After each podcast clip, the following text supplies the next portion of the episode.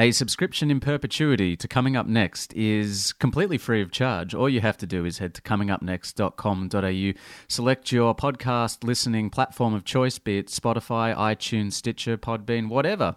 Hit the subscribe button. It's going to automate your podcast listening experience, and you're going to get philosophical rambles in your pocket each and every week. You'll also have access to 190 previous podcast rambles and counting uh, when and if more become available. And uh, that's all going to come to you at the big old price of zero dollars. So please enjoy at comingupnext.com.au. All right, shall we do it?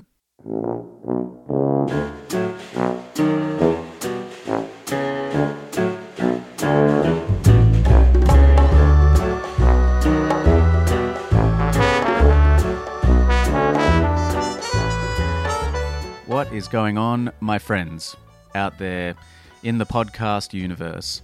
Uh, this is Alistair Marks. This is my show. Thanks for tuning in. It's coming up next, the podcast. And Guy Pearce joins me on the show today.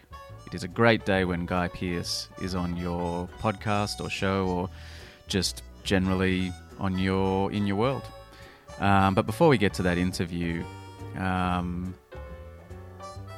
it's a bit of a strange moment uh, recording this introduction. I've stopped and started a bunch of times, not really sure what to say. There's 190 episodes behind us, there's one right in front of us. Um, but I'm not sure what's beyond that right now at this juncture. Um, if you missed last week's episode, first of all, huge uh, thanks to my guest, Adam Meggido, who is uh, one of the creators of Showstopper, the improvised musical, which is the first improvised show to ever win an Olivier Award, and I think the only show to date. Um, he's just an incredible person to speak to about theatre and about improvisation, particularly here in the United Kingdom. He recently brought uh, and got up Peter Pan Goes Wrong in uh, in New Zealand and Australia. So coming up next.com.au for that episode and for all the uh, previous 189 episodes. I mean, I say 189 or 190 episodes, which it is, if you look at episodically week by week. Um, but I mean, there's a few repeats in there, there's a few replays and a few clip shows. So, you know, if you got a spare, like, uh, I don't know, probably call it an even 200 hours. Some episodes are 30 minutes, some episodes go for almost two hours. You could probably get through. I mean, but that's a lot of me talking. It's a lot of me rambling, more to the point. um, but yeah, on the show last week, I uh, I announced that we were going to be putting a pin in coming up next for for a little bit. Uh, I'm not sure how long. It just feels like this incarnation of coming up next has um, has has come to an end. So I'm not sure what the future holds, but I'm very excited to find out. And I feel like the perfect way to round out 191 episodes of silliness is with uh, one of my all-time favorite actors. Um, I mean, when I was growing up and studying acting, this was a guy who I looked at and I thought I would love to emulate or do the work, sort of work that he was doing. Um, now as a filmmaker, to have someone like him to collaborate with, to work with. Uh, his films are um, iconic, to say the least. Um, Priscilla, L.A. Confidential, Memento, Hurt Locker. Um, so it was just an absolute privilege and a joy to to welcome Guy onto the show, Guy Pearce, um, onto coming up next. And don't forget, you can find uh, the entire back catalogue of Coming Up Next rambles at comingupnext.com.au. It's on Stitcher, it's on Spotify, it's on iTunes. Uh, if you pull out your mobile phone, if you have uh, an Apple device, uh, open your podcasts app, just search for Coming Up Next. If you've got an Android, download Stitcher, search for Coming Up Next. It's, uh, it's available everywhere. You can find them all. So, as we close this chapter and uh, we move into the next part of, uh, of the coming up next podcast world, whatever that may be, please enjoy episode 191 coming up next with Guy Pearce.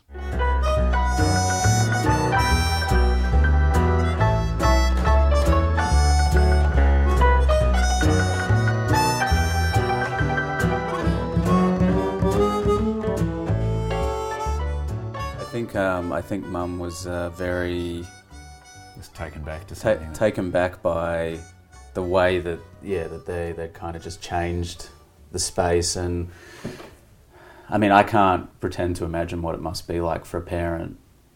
I mean you're a parent now, so I I'm a guess you parent now, but I'm not a parent of a, someone with a disability. But yeah, no, I've spent my life going, what is it like for mum? You know, and my dad died when he, uh, when we were all young. You Yeah. know, when when Tracy was only ten and I was eight. So, you know, he he experienced ten years of life with Tracy, but my mum obviously spent her whole life um, with my sister.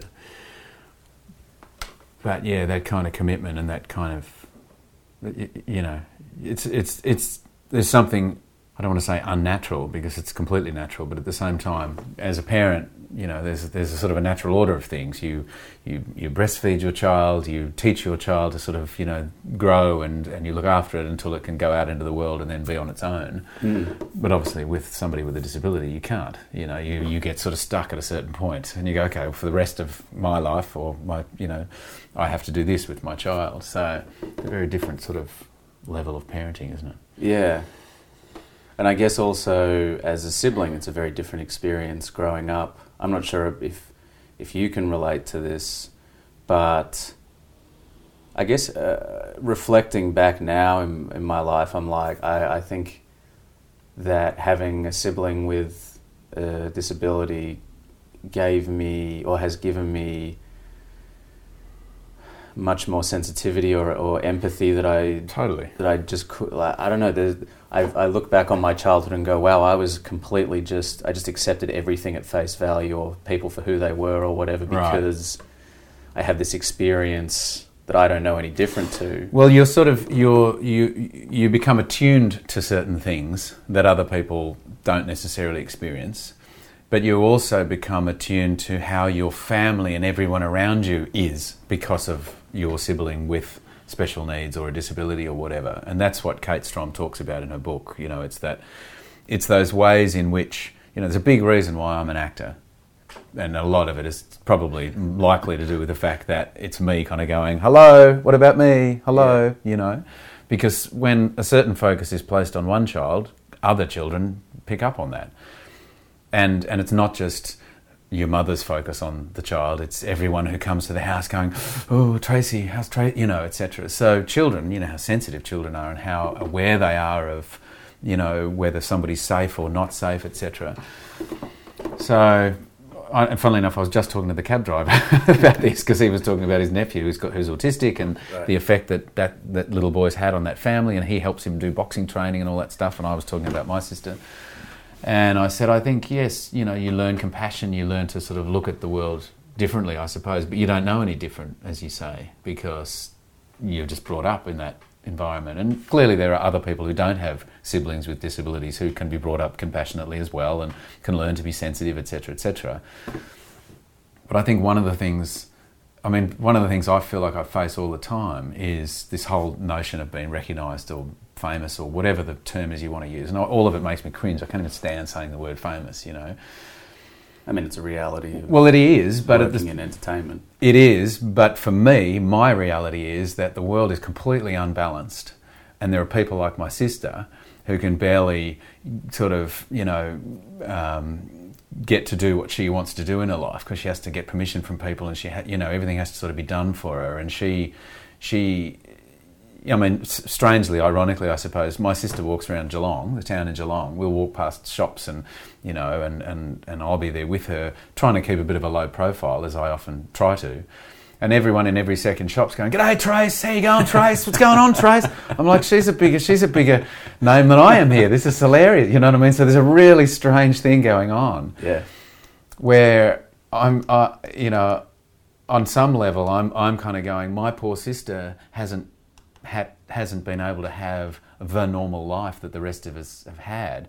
Not only that, but I've had this ridiculously super focused life where people sort of come to me all the time and go, "Oh my God, it's you, famous! Oh my God!" all that sort of silly shit.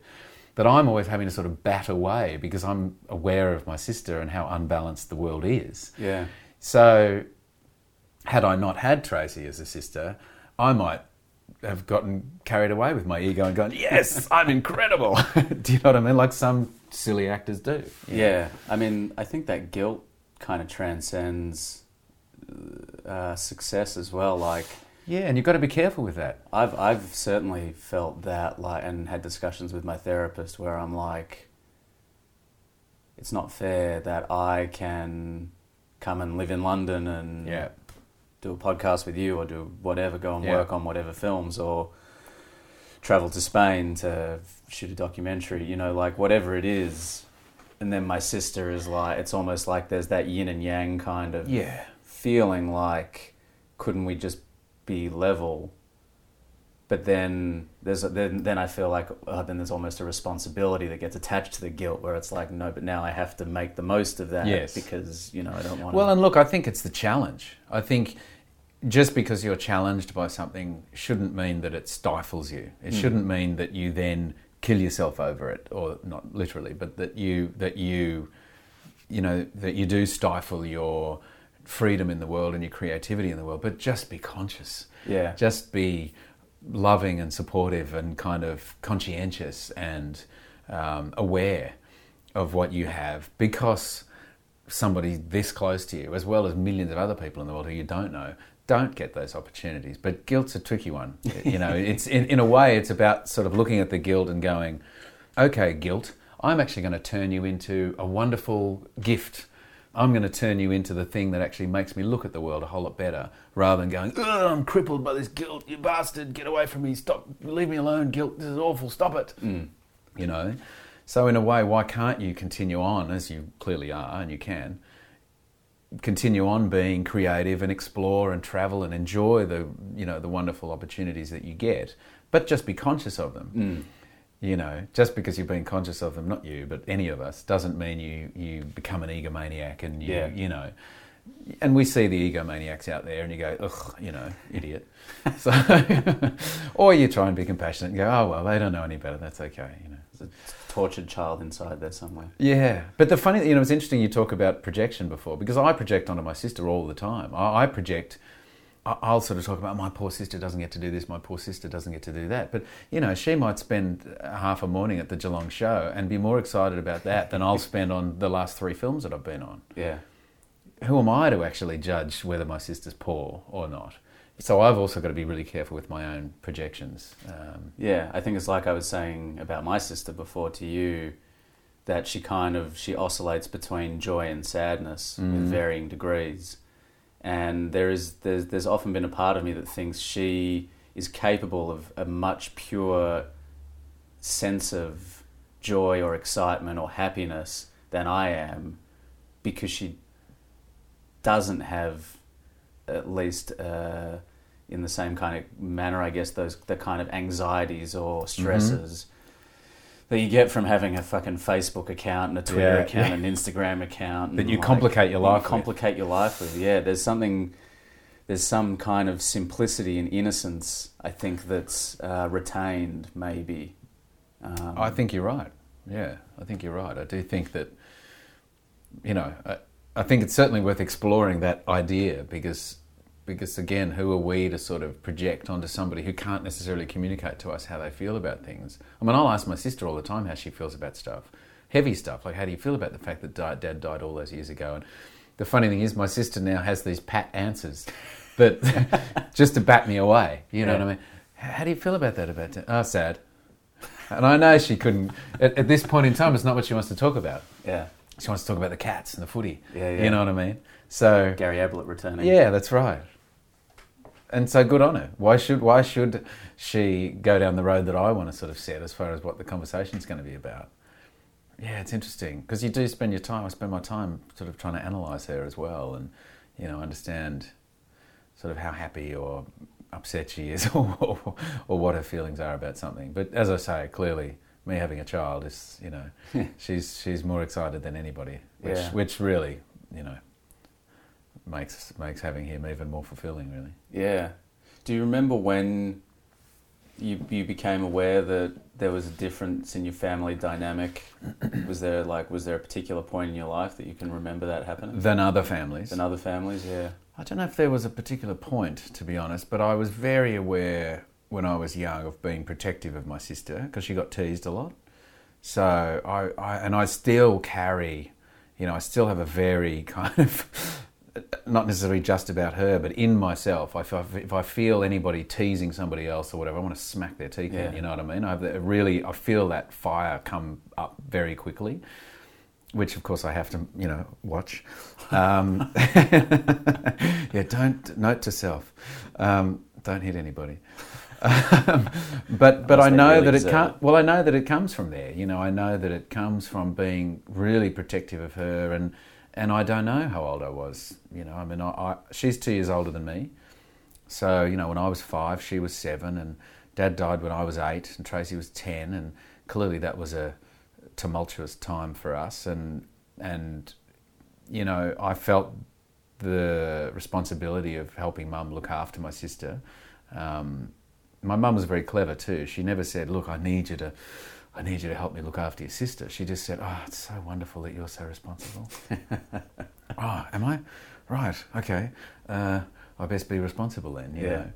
And so I think I just naturally stepped into that sort of role of um, feeling like I needed to help look after her, and just being really aware, ten steps ahead of who might be in the way and who might actually be trouble for Tracy. You know.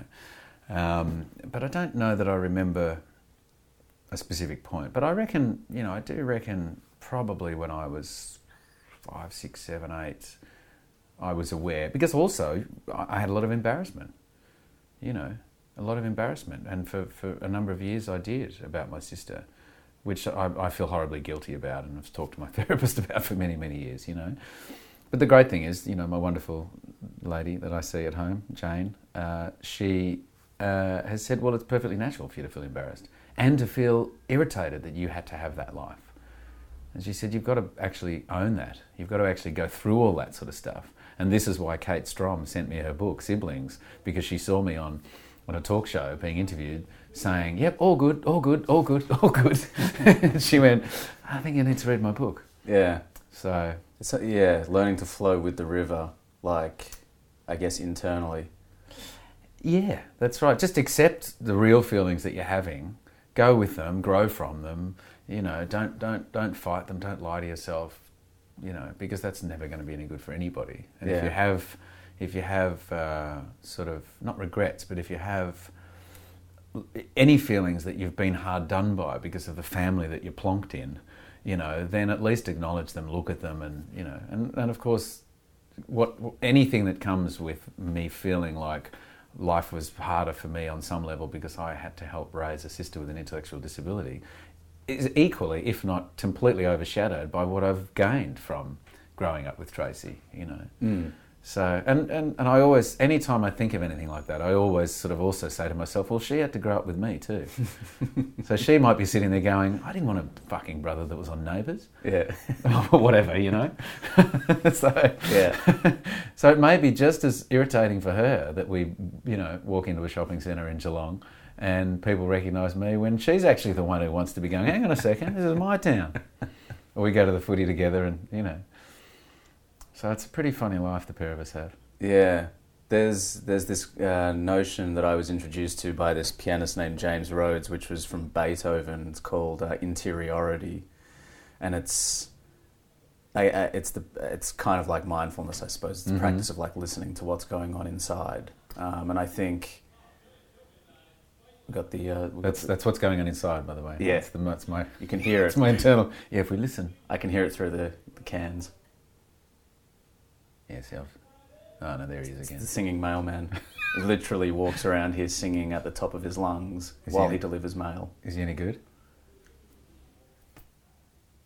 I guess you can't really hear not, him anymore. Not hearing much music. No, no. I was when I when I first started staying here. I woke up one morning and I just heard this person singing at the top of their lungs. I'm like, what the fuck is going that? on?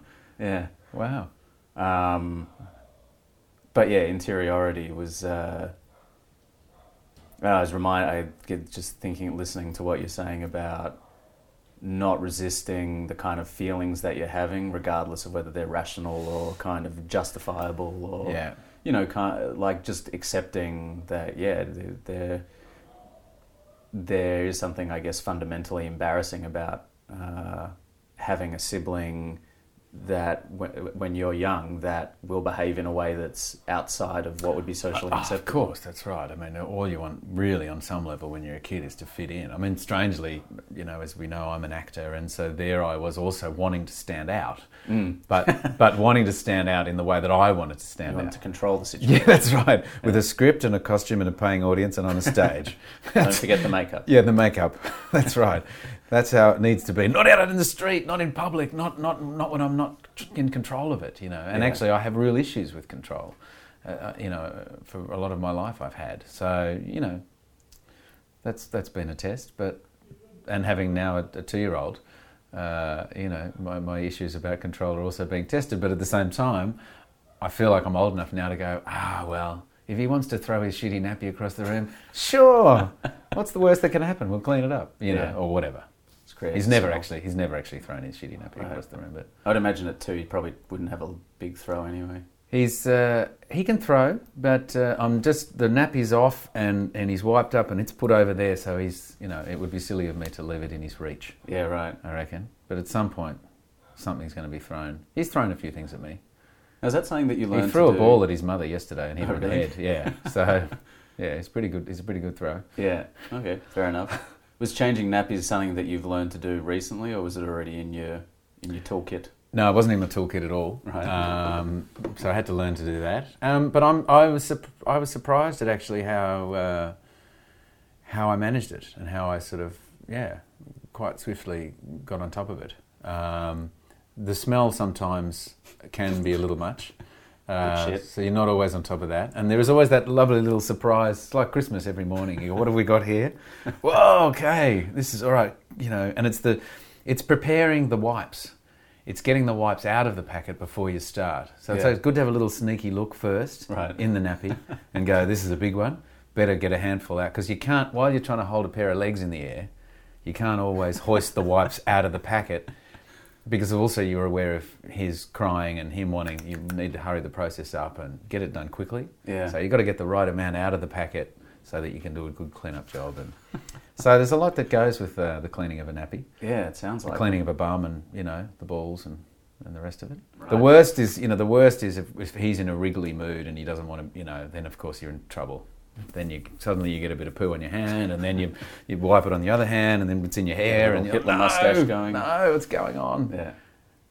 Or the worst is actually when a couple of hours later you can still smell it and you go, why am I still smelling this? Where did it end up? is it behind my ear? That's right. Ah, that's it's not it's not uh, Cadbury chocolate on my lip. Right. That was a bad time to take a sip of water. Sorry about that.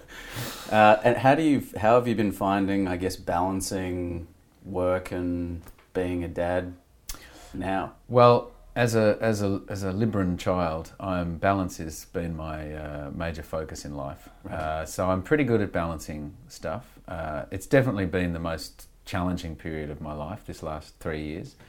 As everyone knows, you know, I, I parted ways with my wife at the start of 2015, and and life just got in, more and more interesting from from there. Yeah, you guys were together like basically We were- your whole life. Well, 20 years we were together and 18 married. Yeah. But but but I'd known Kate at school because we went to Geelong College together, and I was you know madly in love with her even as a young boy. So yes, I'd known her and and will know her and love her forever. To be honest. Was it was it your first breakup when you guys did divorce? No, no, no. I'd I'd been with a girl uh, for seven years before Right. I got together with Kate, and I'd also been with a girl for sort of three or four years prior to that. So I'm a serial monogamist. Yeah, Uh, although I have, you know, I have f- f- slipped, uh, you know, dalliances. yeah, in my in my twenties. But it was, you know, my belief was that, that Kate and I were going to be together forever. So it was it was my first breakup, I think, where I was really blindsided, and Yeah. you know, and and um, and so that's you know that's as as lots of people have experienced in life. That's really can knock you off your feet and. Um, You have that like profound chasm that feels surreal, where you're just Unbelievable. like, what? incredible, yeah. You wake up every day just feeling. Like, I mean, I haven't had something that long that I've broken up from, but yeah, that feeling of like Well, the weird thing is, obviously, we're so malleable as people. We we adapt so easily, and and we're so desperate to identify, to identify ourselves, and to kind of solidify who we are. You know, we're we're just sort of balls of clay going. Am I a good ball of clay? Am I a good-looking ball of clay? Am I a talented ball of? What am I? Oh, this feels good. I'm going to hang with these people and become this, and I'm going to. Ha-. And lots of it's subconscious. You don't really know what you're doing. We're just going through life trying to be better people, etc. And you partner up with somebody, mm. and you merge you know you merge you become one in a way. You you start a dance with somebody and that becomes beautifully synchronized or it doesn't. And if it does become synchronized and you you spend a lot of time with that person then when it comes apart you you go whoa hang on a second someone just chopped my legs off. Yeah. i've got to learn to walk again.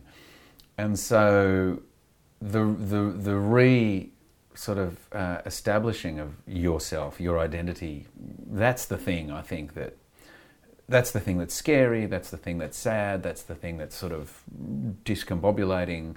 But it's also the thing once you do start to feel like you can you're actually all right as a human being on your own, that is also then really exciting, you know. And of course I was completely, you know, eventually completely understanding of why Kate wanted to end things and and actually incredibly I mean, to say I was proud of her sort of that's a bit of a lame or almost condescending thing to say. I'm just I'm so impressed that she did it. Like, good on her. Like, why not? you know, it takes a lot of courage Ah, or bravery man. to Yeah, if it's not right, then don't stay there. You know, if it's not, so I I can't fault her for that. It was just my putting my legs back on and my emotion, you know, all that stuff that I had to sort of deal with. You know, so it, it just makes me admire her even more, to be honest. So yeah, it was it was a long time, and you know, um, but then you know, very quickly I was sort of thrust into a new relationship and having a child, and sort of going. so in a way, you know, dealing with having a child, dealing with sort of changing nappies, etc., has also been really coloured by dealing with the, the the sort of finality of my relationship with Kate, and that's okay. It's it's all big stuff, and it's um, it's all pretty dramatic, but but I'm also really able to just take a guitar and sit in a room quietly on my own and play, and you know, and that just brings me back to some sort of you know peaceful place, and you know, I'm 51 now, so I'm better at dealing with stuff than perhaps I would have been in my 20s or 30s. So, so yeah, how am I managing or balancing it? I, I think I think all right in this game. I stopped drinking. That was a big, right. you know. I really realised because I really was drinking heavily in 2015, and that was bad because, as we know, that just amplifies any emotional state, whether it's sort of joy or utter misery. And so I got to a point where I went, yeah, that's got to stop because I'm not, I'm just not helping myself here. So stopping that was was helpful. I slipped back in again at the beginning of this year, but sort of slipped back in, sort of experimented for a while. I went, yeah, no, alcohol still does what it did before, so best I stay away. Keep that off the table. Well, yeah, and I think I think it was good to slip back into it because it really was. I was really able to, on some level, look at it like an experiment. I think, and and and kind of go, ah, yeah, that's right, yeah. Waking up the next morning, yeah, that's pretty horrible and yuck, you know. And I have a child now, so I actually really want to be cognizant and and you know clear for him. And as it is, you know, I took enough drugs in the 80s and 90s and early 2000s that I'm sure I've done some damage that means that I probably can't be as clear with my child as, as I might want to be. Synapses aren't Yeah, that's clear. right. You know, what's my name, son? What, uh, oh, yeah, sorry. Um, so I don't want to do any more damage to myself now, particularly anyway. Yeah. You know, and that's fine. I, I you know, I gave it a good whack. Mm. I guess it could, you know, we kind of mentioned before that this uh, this is kind of one of the more sustained periods that you've actually had of spending time with your son At the moment, at yeah. the moment. Yeah. I mean that must be quite challenging to go to Australia for six or eight weeks, or go to South Africa for however long, or Netherlands, or wherever it may be, to kind of you know separate yourself um, for work. Challenging to be away from Yeah. Monte. Yeah, it, it is absolutely. There, there is also a part of me in in getting back to what we were talking about before about being really honest about all of the emotions that come up. There is a part of me also that has a little moment of relief where I go, great, I can sleep in, I can I can write some songs, I've got some time to myself. You know, I can go back to the gym. you know, so there is a part of me that does that too. But the heartbreak of not being with him, as particularly at this age, while he's learning to speak. Um, I mean, he speaks really well now, but missing any of that stuff is really devastating to to, to, to not you know to not be uh, with him for. So yeah, it is hard, but you know, thankfully there's FaceTime and Skype and you know all that sort of stuff. And I just I do keep wondering how it was for people prior to all of our digital technology where you sort of make a phone call once every three months. Dad's calling. You make a phone call once every three months and it costs a fortune or whatever. Whereas now I can make 10 videos a day and send them to him for nothing. you know, for me singing silly songs and all that sort of stuff. So at least he's conscious of me constantly. And who knows, in the end, he might say, "Oh, That's not what I wanted. I didn't want videos of you, Dad.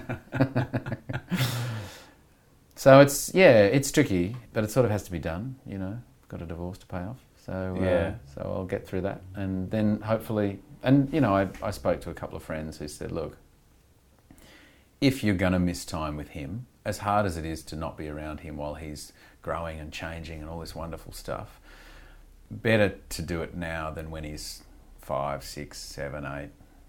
And then blames you for abandoning him. Yeah, Yeah. yeah. So I'd rather just you know do the hard yards now, and and and as I say, it's not like I'm away for twelve months.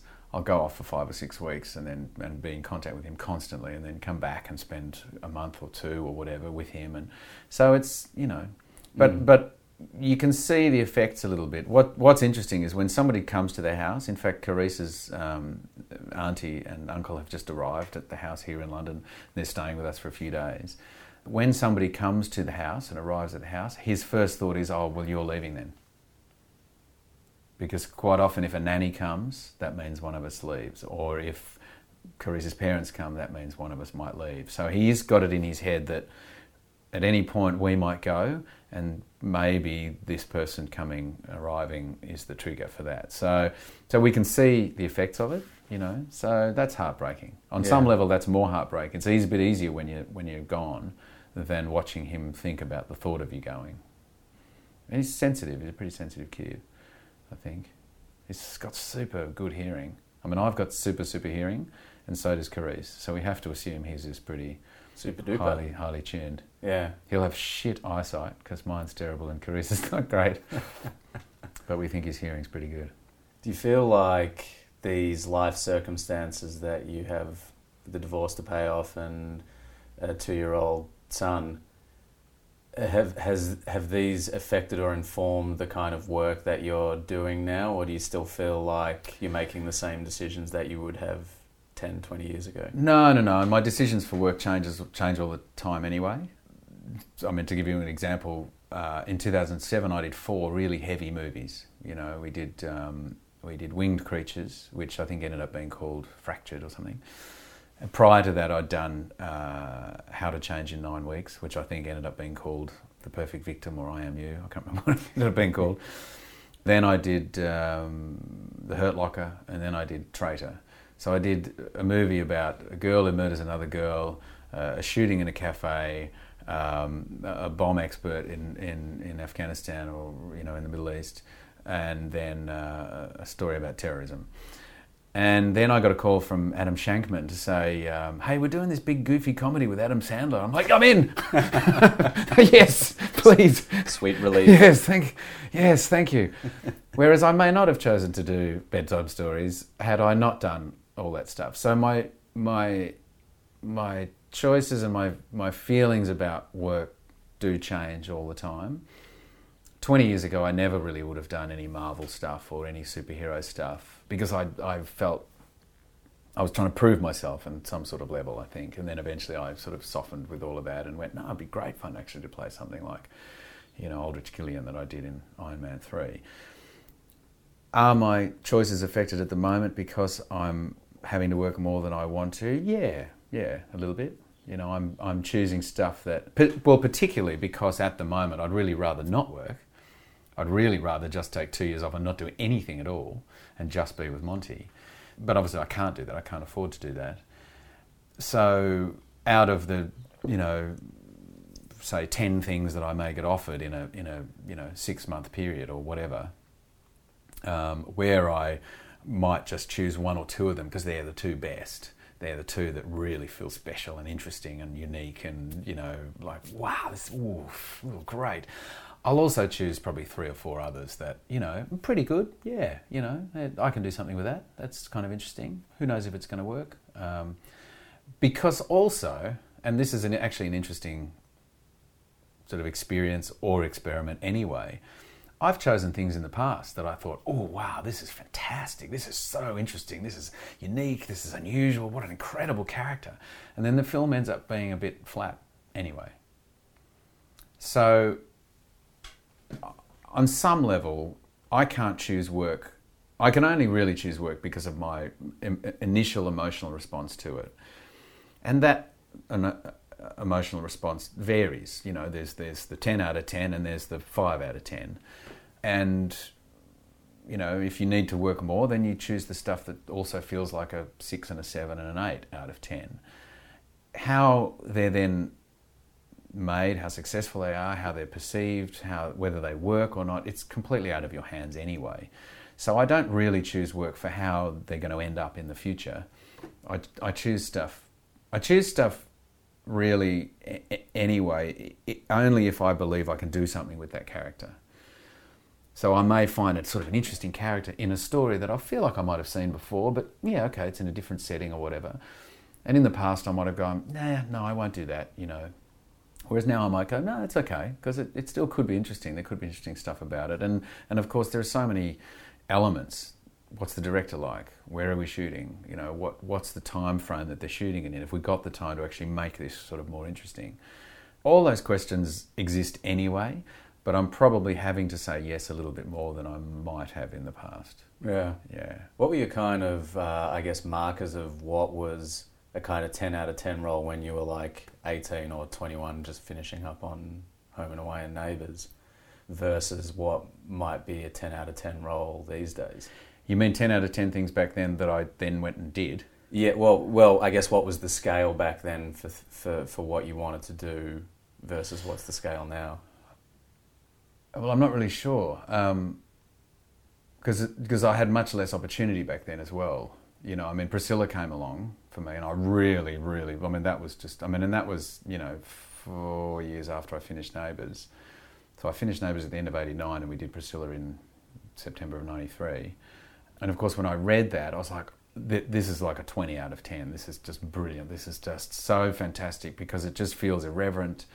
I think deep down also there was a part of me that, you know, I wasn't trying to break away from neighbours. I wasn't actively looking for something. That's the other thing. I don't actively look for things because I feel like you're never going to find them. I just think, I just read stuff and go, ooh, like you read a book and you have no idea really. I mean, I know you can go into a bookstore and go, I feel like reading a murder mystery that's set in the 40s and da da bang, and you pick it off the shelf. You can't do that with scripts, you know. I can't. Um, I mean, you can, I'm sure, if you're, you know, Brad Pitt. But you just read everything that sort of comes your way and you just, you, you, you hang on to the thing that really moves you. And things like The Proposition or Priscilla, um, obviously Memento, you know, back then, they were the real, you know, they were things that I just went, oh, where you actually get scared. You have a moment of going, I, I better do something about this because everyone's, surely everyone's going to want to do this. You know, thankfully Brad passed on Memento. Yeah. You know, I don't know whether he was offered Priscilla, but um, he was offered the Hugo Weaving. I have part. a feeling he may not have taken it up. So, yeah, and and what were you doing? Sorry, if, uh, if you don't mind my asking, in those kind of intervening years between Neighbours and then. and, uh, well, I did. Um, I did a lot of theatre, in. so I finished Neighbours at the end of '89. Then I came here and did another panto. Oh no, this was the first panto I did at the end of '89 up in Preston in in uh, in the northwest, and then then I actually lived in London for about a year. You know, and and and Was Yeah, that because you wanted to sort of get a, get out of Australia, or you wanted? To No, to... I just well, I came over here on the Panto and had a bunch of friends that were living here out in the east in Bow and Bethnal Green, and so I just ended up sort of hanging about with them and just kind of going, okay, well, I'm just hanging about with my mates, you know. I wasn't even really looking for work, or I sort of was. I was, you know, I sort of got an agent here as well, but I didn't really know what I wanted to do. Really, you know, I just, I just sort of was seeing what opportunities were around, and and then in sort of 91, 92 into 93, I ended up doing a bit of theatre at home. I did, I did Home and Away just for like six weeks in 91, I think. And then 92, or eh, second half of 91, 92 and into 93, I did, I did Grease for 12 months in Australia. So we did a production of Grease from like, I, funnily enough, I never did Melbourne. I did, we sort of did Sydney and Queensland and Adelaide. And, and I did Midsummer Night's Dream for the, uh, for Glenn Elston's group and I did. I had Hamlet for Melbourne Theatre Company. I don't know which order I did those in, but um, and then Man from Snowy River came along in at the start of '93. So I then did that for four years. Got myself back onto another four-year television show, and and somewhere there in early '93, Priscilla came along, and I went, "Ooh, this is what I really want to do." You know, so I managed to do Priscilla and Snowy River at the same time so yeah, 93, 94, 95, 96 was The Man from Snowy River, and also 96 I got LA Confidential. So when we took Priscilla to America in 94 for the publicity, etc., my agent in Australia said, well, you should meet some agents in LA, and, and I was like, ah, and I was a bit sort of angry and grumpy in those days. So oh, I don't want to meet agents. I'm not going to come and work here. I don't think I really had much faith in myself, to be honest. I I didn't really know. I was really just displaced a little bit because I was sort of carrying that neighbours thing, really recognised for that, but not really feel like feeling like I was a substantial actor. It's like in a fraud kind of fraudulent complex. Well, yeah, you know, there, there's that what we talked about before about fame and feeling like the world's sort of out of whack. You know, here I was recognised by everybody in Australia because I'd been on Neighbours, but at the same time, I didn't feel fulfilled as a legitimate actor you know, I didn't go to drama school. Um, I got shit from other actors. You know, when I did all that theatre, lots of those other actors were like, ugh, how could you have done Neighbours? Ugh. Because in those days, television, you know, was really frowned on. It's not like, you know, the Netflixes of, you know, 2018. So, or even 2008, you know. Um, as we know, television's just really improved out of sight in this last 10 or 15 years. And, you know, you've got Meryl Streep and Michelle Pfeiffer and Glenn Close and all these wonderful actors working in television now, whereas in those days it was particularly on a soap. So I kind of had to get my head around all that as well. And there I was back on another television show, but it was shot on film and it was sort of for America, and so it was felt a bit different. It wasn't really soapy soapy. And of course, then I got Priscilla. I was lucky enough to get that, and and then, as I say, when I when I sort of came to the states, I went, well, I'll see a few agents and I'll do some auditions. And so in '95, popped over to LA a couple of times and, and did a few auditions and landed LA Confidential. And then I sort of once I did that and I started to work in America a bit, then I started to feel like okay, I'm kind of doing this on my own now. I wasn't really having these conversations with myself, but if I look back at it. Um, and sit yourself down in the mirror. yeah, now listen, guy, guy, you've, you've listen. got it now. yeah, no, I never really, but but if I do look back at my own insecurity and confidence at the time, I think that, you know, I mean, even even through the late nineties, I was because I ended up taking like a year or two off in sort of two thousand one, two thousand two, because I was, I, as much as I started working in the states, I also I also immediately had a reaction to the whole thing of well, if you get your name out there, then you'll work more. And so again, it was more about, it was all about fame again. Everything seemed to be about fame. And I just wanted to feel like I was a legitimate actor to myself, not to anyone else, but just to myself. And it really wasn't until after I'd had that break, and then in 2004 and 5 and 6, I was doing Factory Girl and The Proposition and Death Defying Acts, and then in 2007, Traitor, and then I was able to have a bit more fun and go and do an Adam Sandler film. And you know, 2009, 2010, do some good legitimate work like Animal Kingdom and get back and do some theatre in Australia and do, you know, um, Poor Boy in 2009. And then 2010, 11 and 12 were great because I got to do Lawless and Prometheus. And, you know, I really then had relaxed a lot more about it. And I really then felt like I believe myself as an actor. I believe that I can go and do that. When someone comes and asks me to do a job, sure, they're asking me because I've got a bit of a name and that's going to help with the financing, etc., whatever, whatever. But also, I, I bring with that equally in myself my belief is that I can actually do this because I can do it. It's not just the fame. I can laugh at now at the silly fame stuff. So that's sort of, you know, that was a bit of a sort of trajectory of where I was in all of it and and I think that year or two that I took off in 2002 3 was great because I then was able to step away from it and look at it from the point of view as a, of a 30 odd year old rather than an 8 year old where I'd started doing theatre and go is this legitimate? Is it valid? Have I got something to offer here? So I was able to just look at it a bit differently rather than as a kid who was taking whatever opportunities came along and sort of going with the wind so yeah, just growing up. I've had this thought recently that my 20s, or at least the, the latter part of my 20s, I spent trying to uh, create, trying to understand my own behavior and trying to create like awareness about, and not, not awareness of the way that I was behaving, but trying to remove certain behaviors or certain aspects of uh, who I was through understanding yeah. the way that I'd built myself or shaped myself. Mm. And now that I've kind of got into my 30s, I'm like, well, actually, no, maybe it's not about that. Maybe it's just about having almost like being an observer at times so that you can mm-hmm. understand or have the awareness. And then you can make conscious choices about what you're trying to do or what you're trying to achieve based on that. Well, and I think also it's a good point because I think also that you, you, as, as I said before, we, we spend our time sort of trying to identify ourselves, trying to create an identity for ourselves. And there's certain really strong instinctual impulses to latch onto this and that and, you know, and, and, and to build something. And then, as you point out, that you then start to try and strip some of that stuff away, which is valuable as well. It's good to kind of open the box and look at what's working inside and what isn't, etc. But I think your perspective on what's working and what isn't and actually maybe I won't throw that away. Maybe that's worth keeping because that's a bit of a driver for me, but it doesn't have to be the thing that identifies me.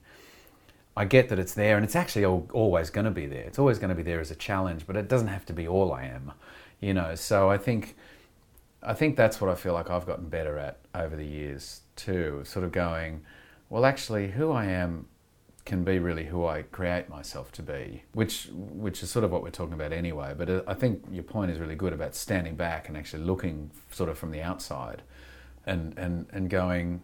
There's a sort of a calm in just doing that rather than being in the middle of it. It's like the old man sort of standing in a room watching a, a little kid on the floor kind of play with his toys and smash his toys and get upset about it. And the old man's just calmly just watching him from the corner of the room going, yeah, yeah, you'll, you'll grow out of that, you know. And it's funny, you know, even the Dalai Lama says you've got to fake it till you make it. So you know, there's a there's a part of and and strangely, well, not strangely, but I think you know, based on what I said before about trying to see the validity in acting. Yes, there is a job that is acting, and yes, there is the byproduct of that and the, the the ramifications of it, and some of that's fame and success and all that adulation or whatever, or there's failure as well, and it's horrible. But why does acting exist? Why do we have the ability? Why do I have the ability right now to act like somebody else in front of you if I want to? Why does that even exist? I think it exists because we are malleable creatures and we have the ability to actually become better versions of ourselves. And surely, you know, trying something and actually going, I'm going to try to be a nice person today and actually see how that pans out you try it and you do it and you go, oh, that felt good. I helped somebody and that was really good. And if I do that again and I do that again and I do that again, we're just going to become nice people. Because if that feels genuine and it feels honest, that's how malleable we are. And that's, and so like if you talk to a therapist about behaviors and, you know, why you feel bitter and angry about this, that, and the other, they'll say, Well, you never felt like that when you were a baby, when you were a kid. Shit happened to you in life, and you just got squished into that identity of being that miserable bastard.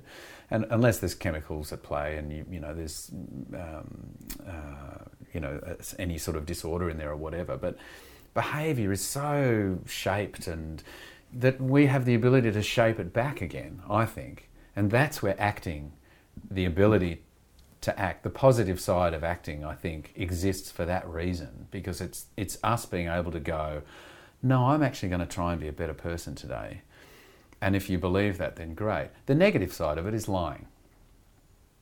you know, we've all got the ability to lie. Did you do such and such? No, I didn't do that. Yeah, okay, well, you just convinced that person that you didn't do that. But the fact is, you did do that thing. So you just lied about it to escape something. Go home and a think about that lie that you just told. And maybe next time you could go, yeah, I did do it, I'm sorry. You know, why can't that be the use of acting where you actually cultivate something positive out of it instead of just, you know, landing on the lie? And I remember doing an interview years ago. I was doing a bunch of interviews. We were doing a whole, like, one of those press days where you talk to 40 journalists one after another for LA Confidential. And all of a sudden, one journal, journalist in the middle of it said to me, from, I had headphones on and I was talking to different states all around America. And suddenly, out of the blue, this, this one guy just said to me, Yeah, you're an actor. Okay, so, so basically, you're just a liar. And I went, uh, What? No, hang on, what? But uh, no, I'm an actor. I'm a, you know, and it really, I carried that around with me for a long time. Yeah. And I'd been a liar as a kid. I'd lied a lot. You know, I was really good at it. That's the thing. I realised I was really good at lying and I didn't want to be a liar anymore. You know, I don't. I don't want to be a liar. No one wants to be a liar. But the sad thing is, we we we can do it really well. We you know we and we and we and we kind of create an identity for ourselves in our life by lying sometimes. The beauty for me is I get to lie, if you want to use that word, on screen as a job, but everyone who goes to the cinema and pays their ticket, they don't really think I'm a cop in LA. They know that I'm an actor playing a cop, so I'm not really lying. Yeah. the trick, we're all in this together, you know. Yeah. That's different to lying. So it was really nice actually to spend that time away from it and go, what's the value of this? Is it valid? Why does acting exist in all of us? And what can I do with it? What's the what's what's the good that come out that can come out of this? Not just for the audience who gets to watch it, but for me, you know, for me personally. When you were doing Neighbours, was there a moment where you realised that shit was just changing for you, like like with being noticed or becoming famous? Instantly, yeah. It's instantly, okay. yeah, totally. Because I started the show on December the 2nd, 1985. I'm a bit funny with numbers. I could pretty much tell at you. Two o'clock in the at afternoon. Two o'clock in the afternoon. No, I can pretty much tell you the date that I started and finished every job that I've done. So, and then it didn't go to air until the following year because they'd finished on Channel 7. They'd axed the show in like the August or September or something of 85, and then Channel 10 picked it up, and then I got cast, and I started on the first episode back at Channel 10. And then it went to air in the January sometime. And, and you were 18 yeah, I just turned 18 in the October. I just finished my HSC and I just moved to Melbourne from Geelong and I started on a television show. Yeah, right. Like, whoa, okay. And then it went to air, and I reckon, I mean, I can't tell you the exact date about this, but I reckon uh, at some point in the first half of that year, I went, oi, because you just go to a shopping centre and suddenly, you know, a group of 20 schoolgirls go, oh my God, there's Mike from Neighbours. And you go, whoa, what's happening? You know, it's like all of a sudden the police are suddenly chasing you, or you know, I mean, they weren't, but I just mean as a, as an example that suddenly there's an unnatural focus on you. And I just went whoa, and I sort of went really into a shell, you know, and I had to work out how to manage that. And you know, I think I managed it okay. I'm a pretty good. I'm pretty good at being a hermit, but it was tricky. It was tricky. Was it a genie that you wanted to put back in the bottle? Yeah, to a degree, but at the same time, you know, the, my ego was also, you know, excited by it. I, I can't deny that, but I hated it at the same time. You know, I, I loved the feeling like, oh, wow, this sort of feels powerful, but I had no idea what I wanted to do with that power. I had no idea how to manage it or what I wanted to do with it. I just, I would just sit at home on my own and go, God, isn't that amazing? I don't want to go outside. you know what I mean? So it was really conflicted. Yeah. Yeah, and then there was many situations that were kind of great, you know, where you'd get tickets to the David Bowie concert because of it, and then other situations were horrible, where guys would want to punch the shit out of you in a shopping centre because their girlfriend looked at you. And I guess it sort of built up over what that sort of twelve year period until you decided to take a break. Yeah, and it sort of changed. It, it like once I'd left the show, like funnily enough, for coming here in London for years, I couldn't. I hated it. I hated, hated it. You know, because they were two years behind anyway, and the show was monstrous here. And even ten years after I left the show, I'd come here and people would still yell at me in the street, like not yell at me, but like oh come back. Oh my God, it's Mike from Neighbours. Also because you're the foreigner in a foreign land. What are you even doing here? And Yeah. here, you know, You should be at Ramsay Street. yeah, that's right. Whereas now, and actually, you know, walking around London now, I go, oh, this is great. No one recognises me. This is fantastic. Or maybe the occasional person who's my age might go, are you, you're not, no, okay. You know, and I go, yeah, no, and I keep walking. But it's that mad teenage Beatlemania. That's horrendous. Like, that's really difficult. I find it, it just makes me super anxious, super self conscious. I sort of trip over and I can't, I can't even think straight. You know, I just find it really. It's lovely if you walk down the street and someone comes up to you and says, "Hey, I saw that movie and your performance was great." If, you know, and you go, "Oh, well, thanks," and you have a great conversation. You might talk about the film. You know, so that feels more balanced. But the early days stuff was just nuts.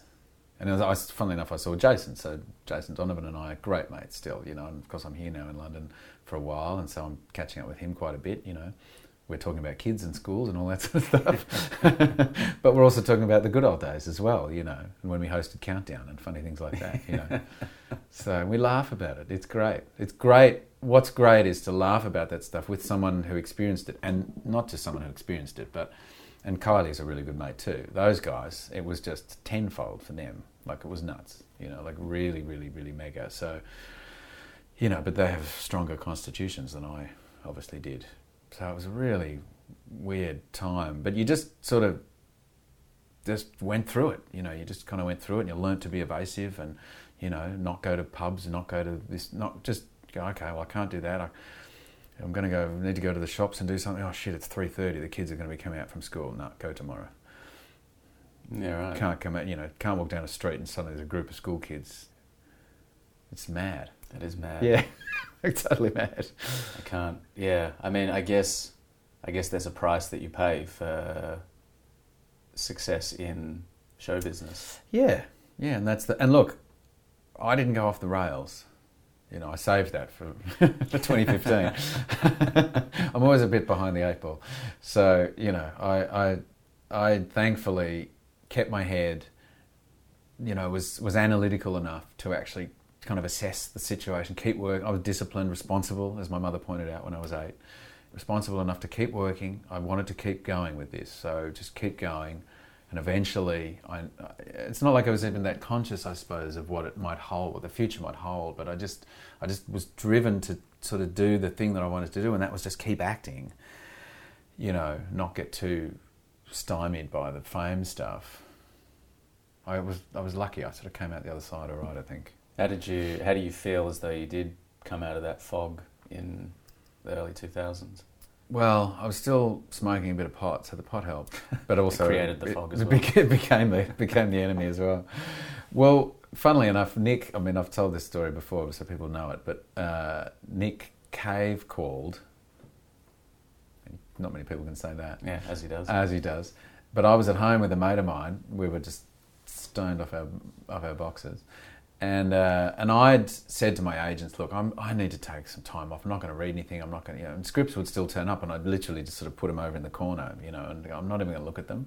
And then Nick called before I knew him, and left this message. I was at home with this friend of mine, Andrew, and and I was I never answered the phone. I was just listening to the answer machine and then pick it up or whatever. Uh, Hi, guy. It's Nick Cave calling. Um, listen, there's a script uh, that I've written that we've sent you. Uh, they seem to think that if I call you, uh, that might. I know you're not reading things at the moment. They they tell me that if I call you, maybe you'll take a look at it. I'd love you to have a look at it. Uh, some words to that effect, you know. And I'm there with my mate, you know, with my red eyes and you know, with a big spliff in my hands, going, "Oh my God, it's Nick Cave! Jesus, quick, go to the pile of script, find this thing called the proposition." You know.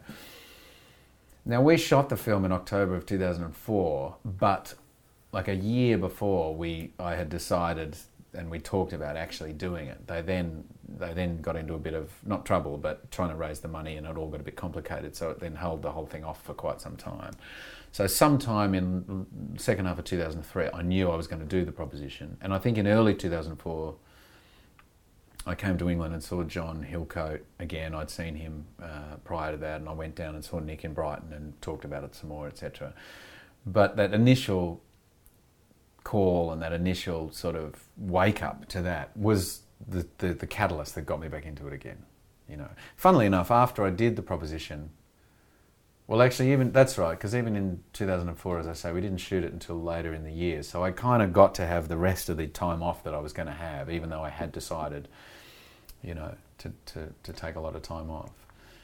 And did that, and then at the start of 2005, did First Snow, and then I did Factory Girl, and then sort of the, the, the, the wheels got going again, but, but with a very different attitude. I felt very different about it. I still struggled with stuff, um, you know but but I kind of came out of it, and I stopped smoking in 2005, and you know, really just just felt better. I was able to laugh about the silliness of the industry, and you know, I knew I had to take time off in between jobs because that's one of the things that you don't realize as an actor.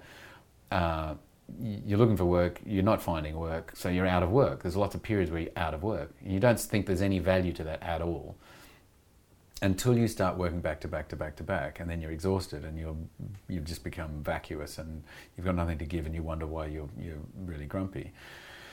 You go, oh right, yeah, that time in between is really valuable. You, you recharge, and yeah, okay, that whole thing that people say you've got to make hay while the sun shines, sure, but you know you've got to have something to give. So those so, people might have weekends. Yeah, well, that's right. so, and of course, when you work intensely on a film, it's intense, and you've got to give yourself a month or two in between. I find, you know. So, funnily enough, at the moment, you know, I'm I'm, I'm back to that again, giving myself time in between jobs, and also because I want to, because I want to be with Monte. But you know, it's I'm very aware. I learnt that lesson, and that you can't really change that. You know, pottering at home, the gardens, cooking, and you know, doing whatever stuff at home, being yourself just not putting any energy into actually going somewhere else and constructing a character. What was it like, I guess, uh, coming out of the fog into the proposition? Because, I mean, it's not exactly kind of like, it's not something that you can just dial in or phone in. I mean, it's. No, and I've never been interested in dialing stuff in, you know, even if I do something silly and fun, it's still about the commitment. It's still about going there all the way, you know. But one of the important things for me now, and what I've realised I'm able to do, is actually keep Guy close by. Whereas in the 90s, I just felt like I had to fight him off and keep Guy away and just stay in, not, not necessarily stay in character all the time, because that was too exhausting. But like if I if we finished a shot and I'd go back to my chair, um, I couldn't talk to anybody. I just had to sort of head in the script. I'm, I'm, like, I'm surely there's a scene I'm supposed to be looking at right now. Don't talk to me. You know, so there's a lot of anxiety about how I worked. And that was exhausting, like particularly when I was doing Memento, for example. You know, although that needed it because it was, as we know, quite the head fuck. but um, but I just found myself needing to kind of like surely in order for me to actually successfully play this character I have to keep the character conscious all the time right? Surely that's what I need to do. Yes that's that's what I you know I've got this opportunity in America just get this right. Otherwise you'll lose it. Was that fear? Yeah otherwise that's right. If Guy slips in there at all then that's not successfully playing the character. And I still agree with that but I'm now I just trust the fact that after cut, you and I can have a chat about the footy or about, you know, the Morlocks or whatever. And then when we get back to doing the scene again, I can bring it back again. Now, if I've got a giant monologue that I'm about to do, and it, it's quite, there's a lot of stuff in there that I've got to really kind of remember in my voice and my body and in my head, then maybe we won't chat about the Morlocks just before that shot. I might go back to my chair and just be quiet to myself. But generally, the majority of the time, I've learnt that it's actually much more beneficial for me to um, to stay relaxed. You know, Guy's quite present, and trust the fact that I can tap into that character and successfully play it when camera is rolling. You know, I didn't really fully come to terms with that probably until 2009, 10, 11, 12, to be honest but I, I was trying it out. And funnily enough, say for example, with a film like The Proposition, not really a lot of dialogue, you know, not really a lot. So I'm just carrying. So in a way, one of the difficult things about what I've experienced before is playing an American character, having a lot of American dialogue. The reason I don't want Guy around is because Guy's Australian accent is going to get in the way. And so it's just easier for me not to get into a social conversation with somebody and have to keep it's the American act doing that. Even though I can do that, Whereas a film like The Proposition, as I say, even though I have an Irish accent, there's not a lot of dialogue. So actually, I could be, you know, I could just sort of be quiet. I could still sort of be myself. It, most scenes that I was about to do were, were, were just physical things, they weren't vocal. And so, probably films like The Proposition was where it began, where I was able to actually, you know, trust myself a bit more. First Snow was different because in First Snow, which was the first film I did in 2005, I had a lot of dialogue. It was really rat tat tat tat kind of stuff. So I had to be a little bit careful there. Uh, but I was shooting in America, you know, with Americans, so I'm surrounded by American people. I remember going up to Jack Thompson on set once. I wasn't in the film, but he was on set, and he was in America in Savannah shooting a film, and he didn't know I was there. And I went, snuck up behind him, and tapped him on the shoulder and said, G'day, mate, how you going? and he went, Get away from me with that fucking accent, Jesus Christ! the last thing he wanted to hear while he was playing the, you know, the, the, the, the mayor of the town or whatever was a fucking Australian accent. and I went, Yeah, okay, yeah, don't do that ever again. Because I wouldn't want to, you know, it's actually hard. It's really hard to shoot a to play a character from one place if you're not surrounded by people from that place, or if you've got Australians on set, or you know, it's it's like trying to hum a tune when there's a different song on the radio. So it's the vocal stuff that's that that was the trickiest thing for me, and it still is in a way. If you're doing an accent, I can you can slip off really easily, and that's you know, I just think is sort of you know rule number one. If you're going to Mm. do an accent, get it right. Yeah, You know. yeah. It's very jarring when you watch a film or TV or and the person's Yeah. accent is off. Yeah, and look, some people, and I've got a good ear, so I know I can do accents well, but I still have to work hard at them, and I still have to really concentrate and keep it there. You know, I can sing in tune as well, but if I'm not concentrating and there's another song on the radio, I'll go off. So I've really got to, you know, and I've worked with actors before who are doing an accent, and I see them being dickheads in between scenes, and I think, you're not helping yourself here, you know, just, just be quiet for a second. Don't be the bogan Australian that you are normally. You just just be quiet because I can hear your bogan Australian accent coming through in the scenes that you're filming. So stop it. You know, and that's my lesson to myself as well. Not that I, you know, act like a dickhead in between scenes, but but you can. It's an accent is, is a really delicate, kind of precarious thing. Unless you're just a genius, you know, which only some of us are. You know, It's hard. that's amazing. It's difficult. Yeah, but no, I, uh, yeah, it's uh, accents are, are tricky. I love doing them, but uh, yeah, you can you can fall off the perch sometimes, and you can always fix them later, but it's not the same. Yeah, I mean, you've worked with obviously some of the biggest actors of all time, at least uh, in terms of um, film and television, and some of the biggest directors, writers. Um, what are the kind of, I guess, common traits or things that you see from these people? Uh, or are there common things that you see in terms of work ethic or process or anything um, that keep them working and keep them in the public consciousness? That's a really interesting question, actually.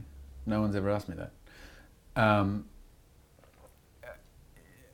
yes, what is the answer to that? Look, there, there's talent, and you just can't deny talent. There's, people are just amazing. Some people are just incredible, and you stand there doing a scene with somebody, standing right in front of them. And they're acting away in front of you, and you're there going, oh, Jesus, I've got a line to deliver in a second. you know, so people can be really disconcerting because they're so talented. They're just great. Uh, and, and, and, and, and even as, as an actor, not even as an actor, but I myself am constantly a fan of people that I'm standing in front of and working, you know. I worked with Kate Winslet and I worked with Todd Haynes on the same thing, on Mildred Pierce. And Todd is brilliant. He is just fantastic. I think, look, well, it's hard to say because you've got someone like Todd who's really brilliant, really clever, just intuitive. He can hear a line, he can see a line on the page and go, yeah, that works, that doesn't work. So he can fix it. You can then deliver the line, and if you don't deliver it properly, he'll go, actually, let's fix it again so it works for you. And so, I, you know, and so he's great at that. And he's a lovely human being. That's really important to me. Some people can work and continue to be successful and are brilliant and fantastic, but they're pricks and that's hard work, but it, that works for them. So there isn't really an answer to, to sort of what works and what doesn't, I suppose. I know that's not specifically what you're asking, but you know, there, there's also that just that weird magical thing that some people have where they're just a kind of fantastic mess. you know, their personal lives are a mess, but they're just sort of either beautiful or kind of charismatic, or you know, we're talking about actors primarily, I guess. You know, they just have some quality when the cat, and you're just like, just roll camera, just roll, roll the camera, because anything that they do is going to be so watchable and so fascinating. And then there are those of us who try our hardest and, you know, you just can be dull or you can fall off the perch or you can, you know. So there's a whole range of, if you work really, really hard and you're really disciplined, you know, you're great, you'll deliver something really top notch if you're with a good team of people that work with you and capture it properly. And I mean, I always talk about LA Confidential and people always, um, um, what's the word? Uh, say that I've done a lovely performance, and I cannot help but think, and I and I, am very flattered, and I'm I, I can agree, but I'm completely in the hands of Curtis Hanson in that film. He completely got that performance out of me. I had no idea how to do film acting until I worked with him, and so making that film for me was a lesson in was a masterclass in film acting and so you've got somebody like him who's not only a great filmmaker, but he's a great teacher as well. So if you can work with people who are great teachers, and I might work with a great actor who I just watch them and go, ah, that, that's okay. I'm going to step up my game here. And that's exciting, you know. And then there are also the times when I'm working with a young actor who I, I can see he's got this natural talent, or or they don't think they do, you know, uh, or they're a bit they're a bit all over the place or whatever. And you go, if I just say this one thing to that kid, it's going to completely change how they, their day goes. And you say that one thing and you see them go, oh, thank you, oh, great, you know. Yeah. Not just because you've given them some piece of advice that you might have experienced yourself, but that you've taken the time to give them. And not to suggest that I'm the right person to be giving people advice, but you know, you just know sometimes where, you know, some young kid needs a bit of guidance. Um, so, so it's actually really nice to sort of change the roles as well a little bit. And I'm always conscious of the great people I've worked with. You know, Tommy Lee Jones was one, for example. And I remember doing Rules of Engagement, and before we started, I worked. Billy Friedkin was the director, William Friedkin, and I remember saying to him, um, "So with t- Tommy, uh, Tommy Lee, t- Tommy, do I call him Tommy or do I call him Tommy Lee? What, what do I?" He said, "Don't call him anything. Just don't go near him. Okay."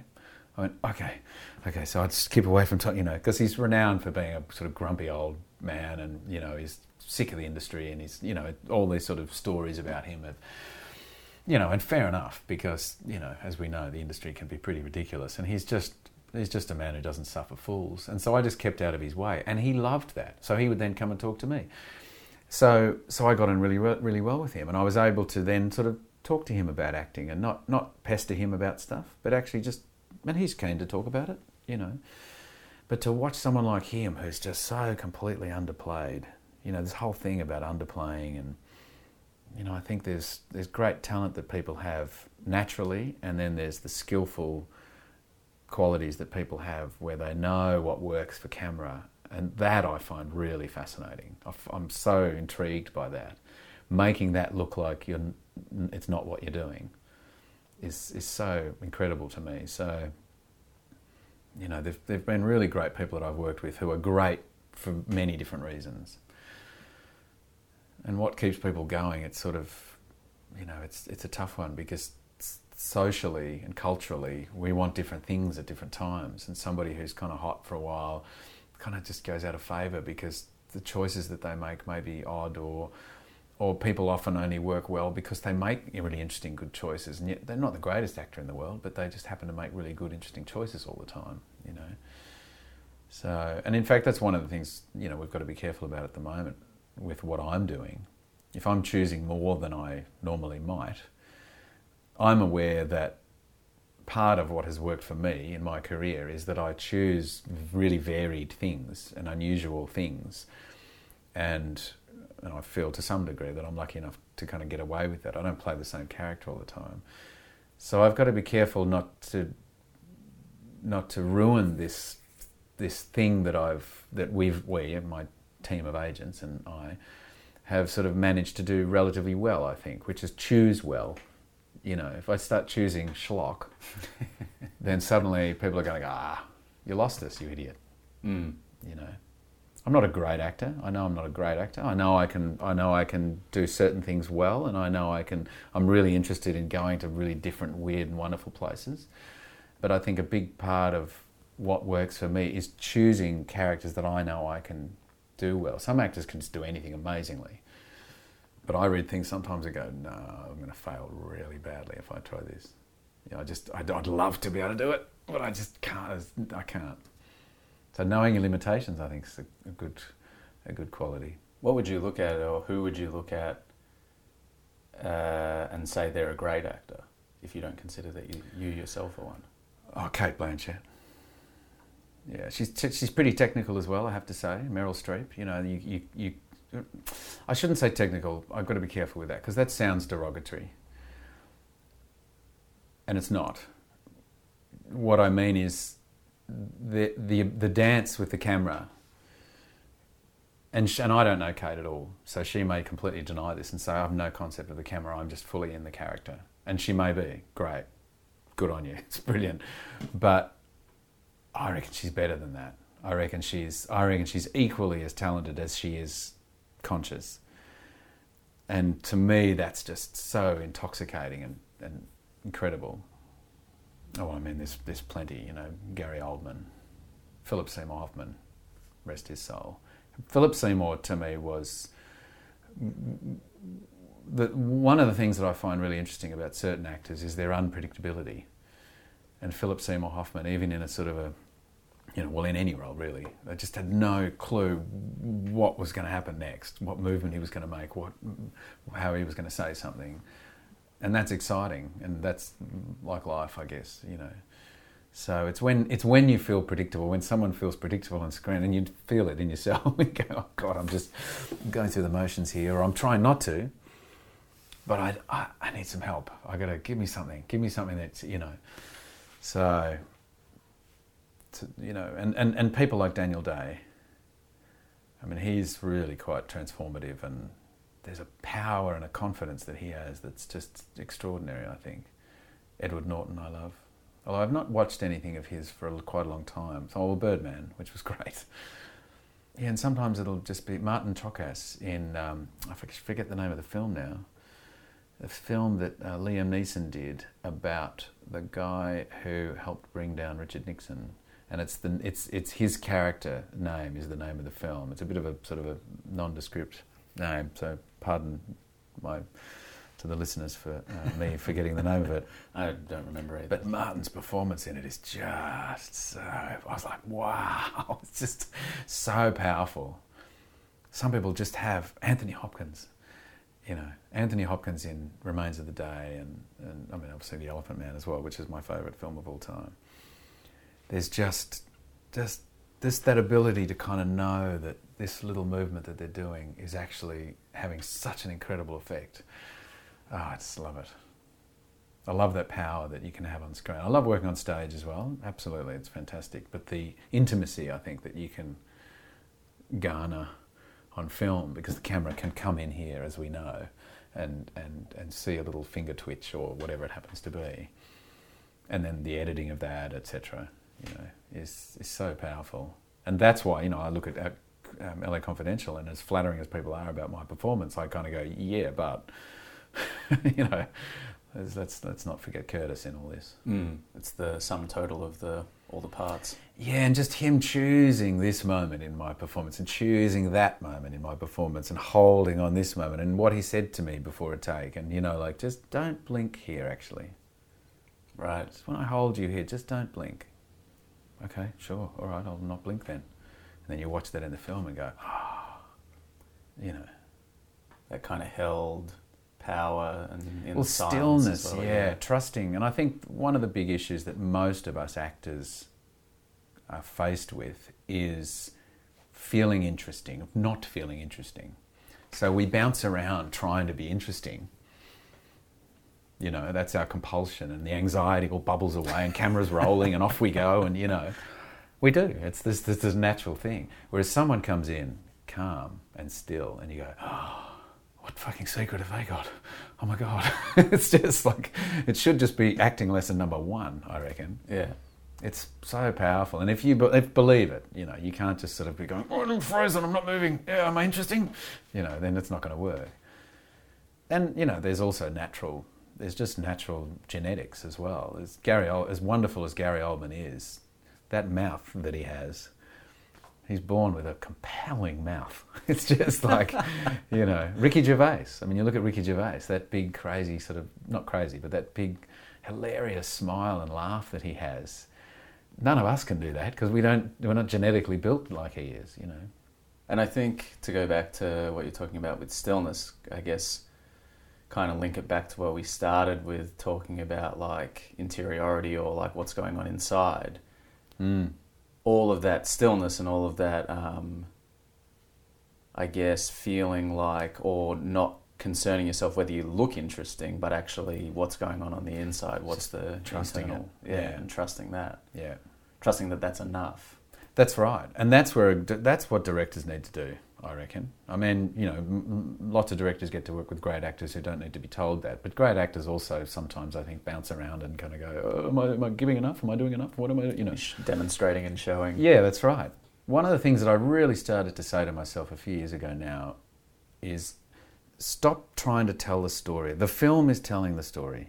Okay? The film is this big thing that's moving forward with sound and light and energy and editing and kind of choices. It's just this film is telling the story. What's the least amount that I can do that still gets the point across of whatever it is in any moment?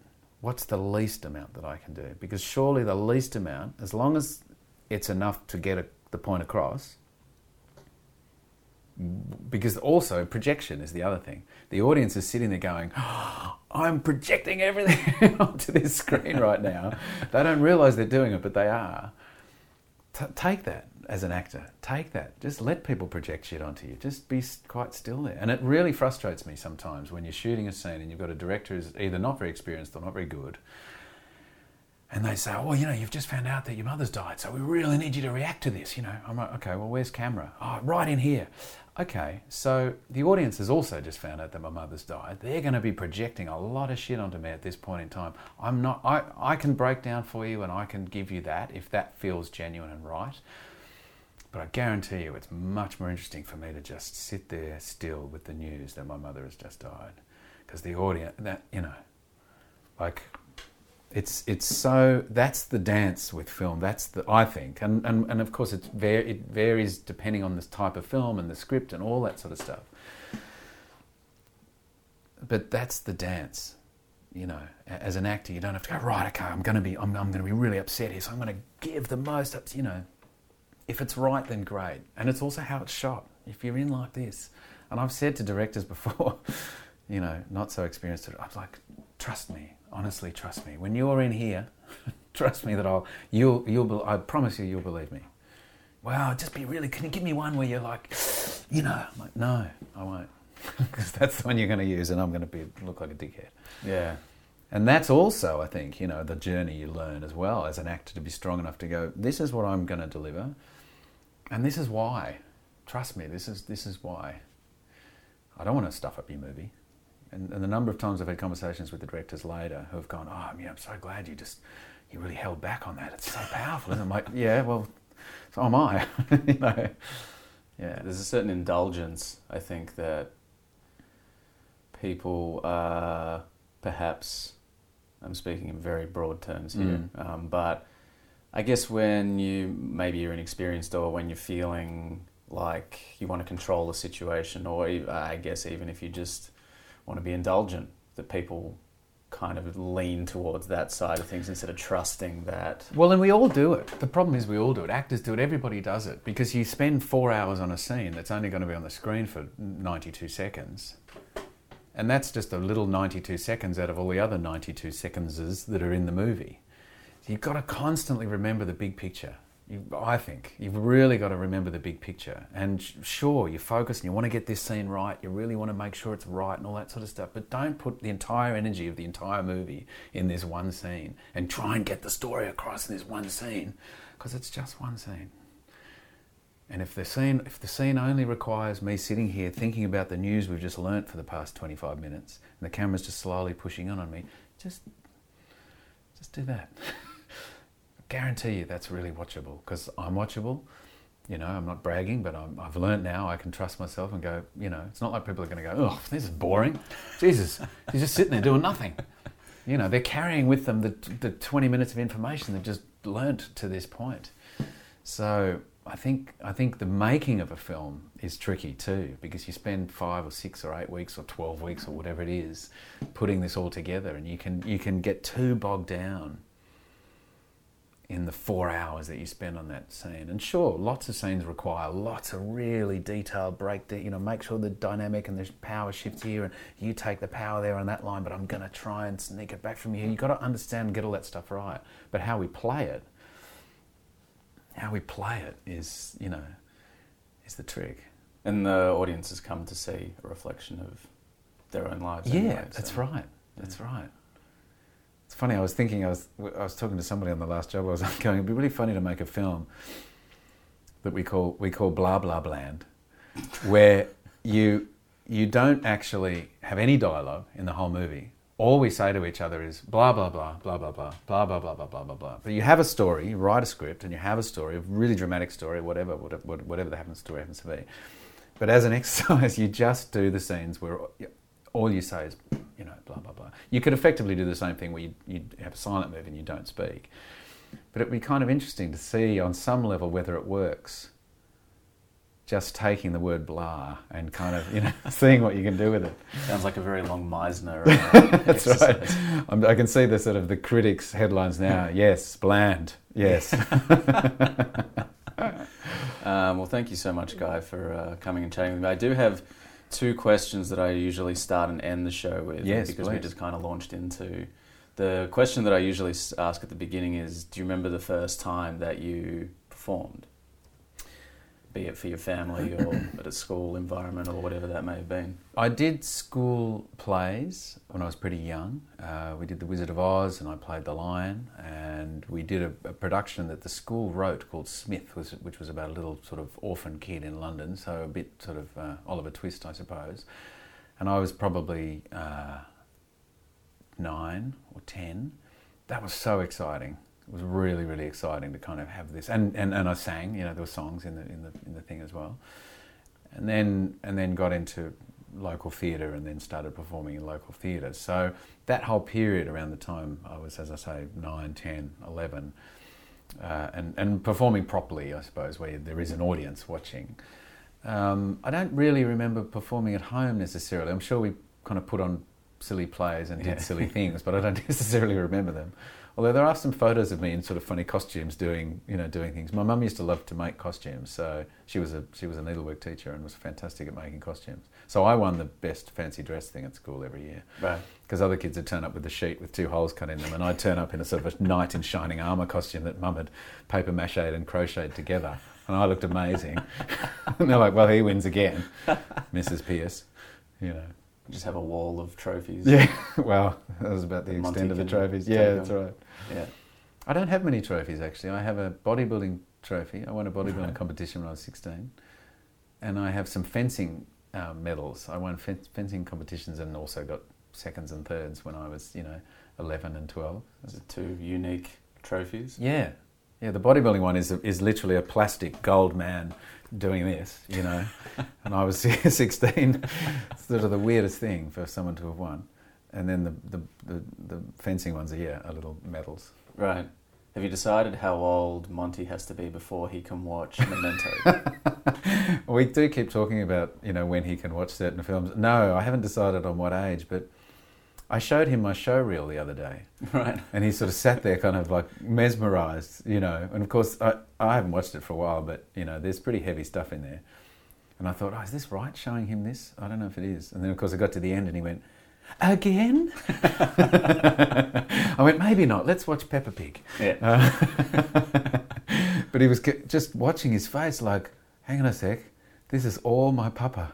What? What's going on? Yeah. That would be mind blowing. Yeah, it might, it may not, you know, it may not be right. Yeah. Oh well, it is what it is. It is what it is. Uh, I finish all my conversations with the same question, which is what makes you silly? What makes me silly? I feel like I'm silly all the time. I feel like I have to work not to be silly. Actually, I feel like I have to sort of go right. I'm going out in the world. I better be. Uh, I better sort of be normal. Um, I like to be silly. I really like to. You know, I mean, Monte makes me silly now, particularly. I mean, I'm literally crawling around on the floor all the time these days, playing silly games with him and acting stuff out and playing with cars. And my knees are taking a bit of a, you know, a bit of a hammering. But yeah, I think my little boy, he makes Yeah. me silly. Have you got like any ridiculous songs that you've made up for him? So many. Yeah. Yeah, lots of them were very inappropriate when he was young. Um, yeah, which I've stopped singing to him now because now he repeats back what I say. So you know, but yeah, I make up songs all the time, and he's he sings back too. So I'll all of a sudden, you know, peas and salmon. I sing about peas and salmon. Peas and salmon, peas and salmon. We like peas and salmon, peas and salmon, not cheese or ham on. We like peas and salmon, and he sings back. so it's just kind of ridiculous. When you go to Spain, will he like cheese and ham on? Uh, maybe.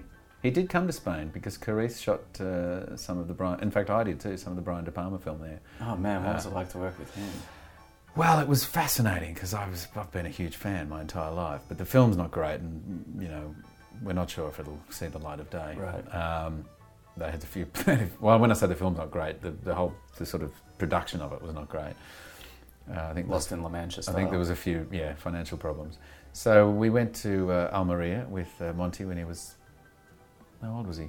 Must have been six or seven months old, I think, something like that. Uh, I don't think I'd invented the, the uh, peas and salmon, cheese and ham on song at that point. I have to take him back to Spain and yeah, to him there. that's right.